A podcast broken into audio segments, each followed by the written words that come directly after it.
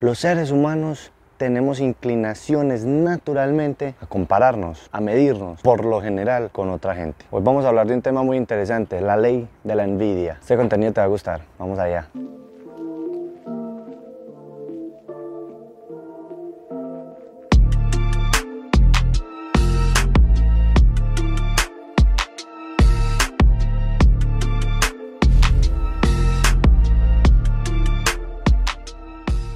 Hola a todos, mi nombre es Santiago. Si esta es la primera vez que estás acá, te comento que aquí compartimos información y ejercicios para mejorarnos física y mentalmente. Empecemos. Vamos un bambicos, el día de hoy vamos a hablar de la ley de la envidia. Este tramo, estas ideas las saqué del libro de Las leyes de la naturaleza humana de Robert Greene. Buenísimo ese libro, mucha información de nosotros como seres humanos para entendernos Buen libro. En una de esas leyes aparece la ley de la envidia. Robert Greene explica que naturalmente, y bueno, yo creo que más mentalmente, nosotros somos inclinados a compararnos, a medirnos constantemente con la gente, con lo que está alrededor de nosotros, con quién gana más, quién gana menos, quién tiene más atención, quién tiene menos atención, quién es mejor, quién es peor, quién es el número uno, quién es el último. En fin, constantemente estamos comparando. Por lo general es la función de la mente, comparar, juzgar, ver qué es mejor, qué es peor. ¿sí o qué? Y ahorita obviamente con las redes sociales se incrementa más esa comparación constante con la gente. Por eso hay muchos casos de depresión, ansiedad, porque constantemente nos estamos comparando y más con las redes sociales, con, con gente que ni siquiera conocemos y eso nos, cansa, eso nos causa esos maleficios. El punto que les quiero compartir, quiero hacerlo conciso y quiero compartirles información que les puede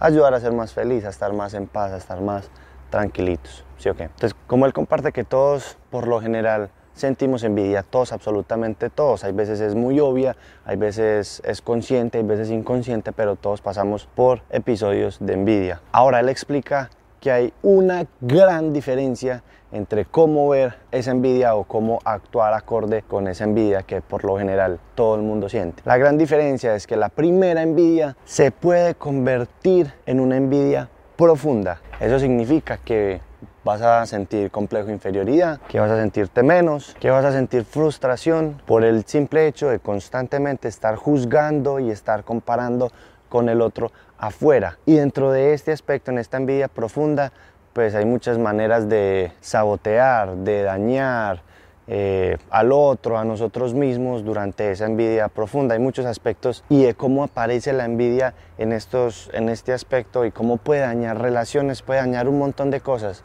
Y bueno, hay muchos aspecticos, muchos tipos de envidias y, de todos los daños pues, que se puede hacer. No voy a entrar mucho en profundo, el simple hecho es que cuando esta envidia que todos sentimos se convierte en una envidia profunda, nos vamos a comparar, nos vamos a sentir frustrados, nos vamos a sentir menos, complejo de inferioridad, eh, nos vamos a atacar constantemente por ese juzgamiento. La segunda manera de manejar esa envidia es tomar esa envidia como admiración. Entonces él dice, o sea, que tomamos esta comparación como estímulo de crecimiento o para mejorarnos. En pocas palabras, admiración. Es una excelente manera de lidiar con la envidia, porque por lo general todo el mundo la está sintiendo, todo el mundo siente esa envidia, así se acepte o así no se acepte. Si ya no siento envidia o si siento que alguien alcanza algo y no me genera nada, entonces pues ya soy un iluminado.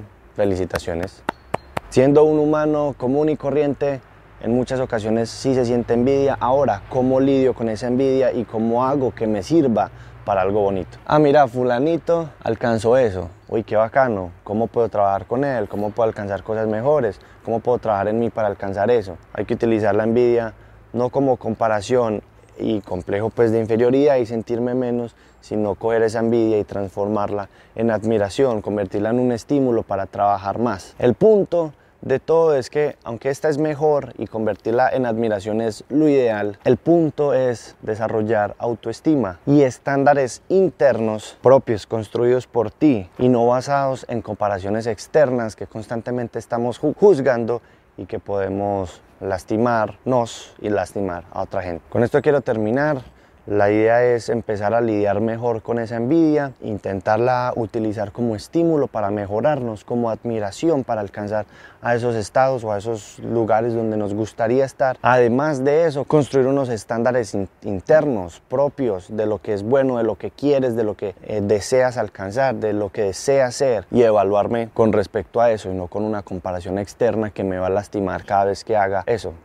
Date amor todos los días, date cariño, genera esa autoestima, créate, fórmate, transfórmate a ti, mejórate. Casi que estoy rapeando. Para que estemos más felices, para que lidiemos mejor con esas energías tan densas como la envidia. Te mando un super abrazo. Nos vemos en una próxima ocasión. Gracias por estar ahí. Shaolin Penguin.